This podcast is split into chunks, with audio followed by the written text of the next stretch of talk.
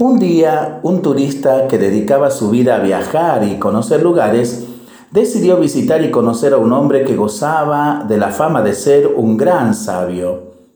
Cuando llegó a la casa del hombre, quedó asombrado al ver que la casa del rabino consistía únicamente en una pieza llena de libros.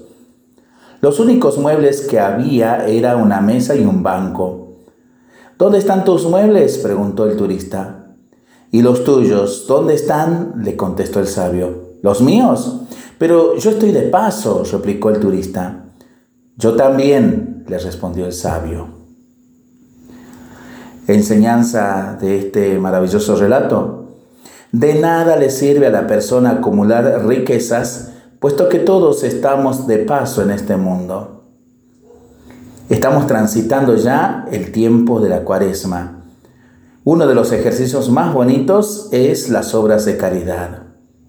Qué bueno sería proponernos a lo largo de este tiempo evitar los gastos innecesarios e invertirlos para lo necesario y para los que necesitan. Lo pensamos y lo rezamos en familia y entre amigos. Mientras lo hacemos, pedimos al Señor su bendición para este día y para esta semana que iniciamos. Le seguimos pidiendo por el fin de la pandemia, de las guerras, y por el buen tiempo para nuestras vidas, nuestros animalitos y nuestros campos. Y nosotros responsablemente nos cuidamos y nos comprometemos a ser verdaderos instrumentos de paz. Que el Señor nos bendiga, en el nombre del Padre, del Hijo y del Espíritu Santo. Amén.